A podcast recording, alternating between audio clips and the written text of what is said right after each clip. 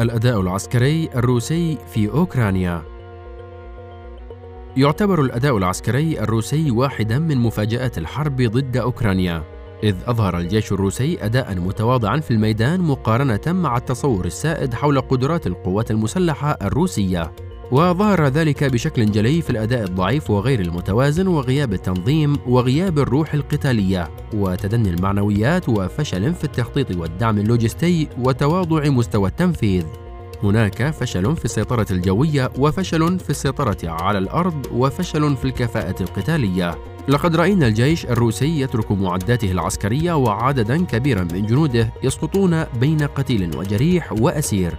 وذلك بالرغم من أنه يقود معاركه بدعم من آلاف العناصر من الميليشيات الانفصالية المسلحة من أصل روسي داخل أوكرانيا.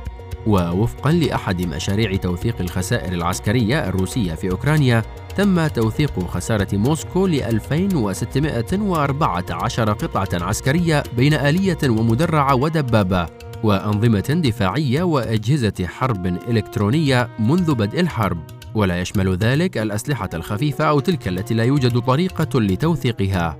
أما الخسائر في صفوف الجنود فتختلف باختلاف المصادر إذ يقدر الناتو خسارة روسيا ما بين 7 إلى 15 ألف جندي روسي خلال العملية العسكرية. فيما ترفع أوكرانيا التقديرات إلى حوالي 18 ألفا ونيف. وبغض النظر عن النقاش في هذا الجانب إلا أن الجانب الروسي اعترف بخسارة ما يزيد على 1500 من قواته المسلحة. وهو عدد كبير جدا علما بأن الأرقام الحقيقية أكبر بالتأكيد مما يعلنه الجانب الروسي.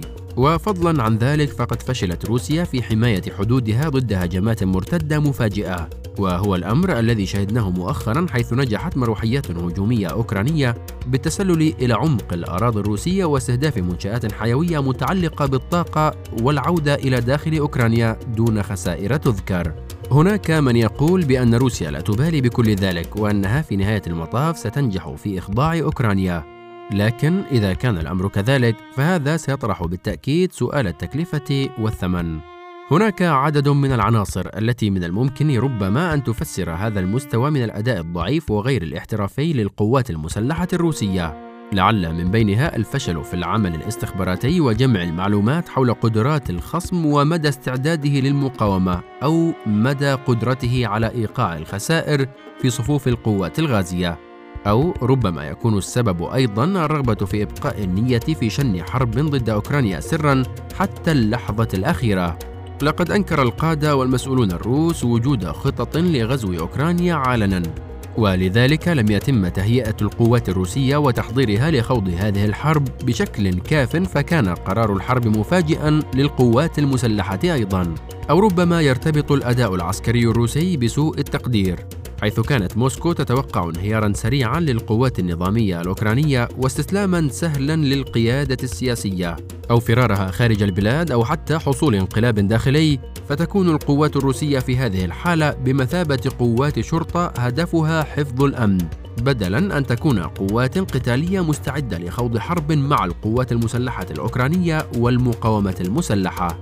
ليس بالضرورة أن يكون السبب واحدا فقد يكون خليطا من كل ما ذكر مضافا إليه الثقة الزائدة بالنفس والتقليل من شأن الخصم وقدراته. علاوة على ذلك لم يسبق للجيش الروسي أن دخل في حرب من هذا النوع منذ أيام الاتحاد السوفيتي. أوكرانيا هي أكبر دولة أوروبية مساحة بعد روسيا وعدد سكانها حوالي 45 مليون نسمة ولديها خبرة بطريقة القتال السوفيتية. مواجهة هذه الحقائق انعكس ضعفا في التنسيق بين الوحدات الروسية الغازية وغيابا للروح القتالية وانخفاضا في الروح المعنوية.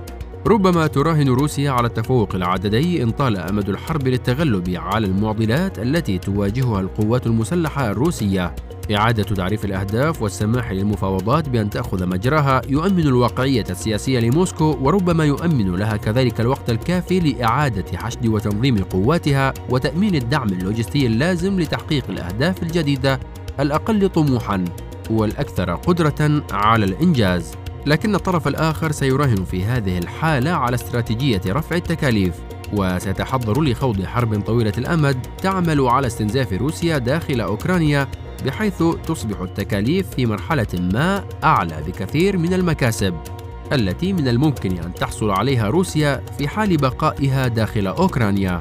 لا تزال روسيا تمتلك قدرة تدميرية هائلة من ترسانتها من الأسلحة والصواريخ المدمرة، لكن الاعتماد عليها في سياسة الأرض المحروقة قد يؤمن لها بعض المكاسب التكتيكية على الأرض.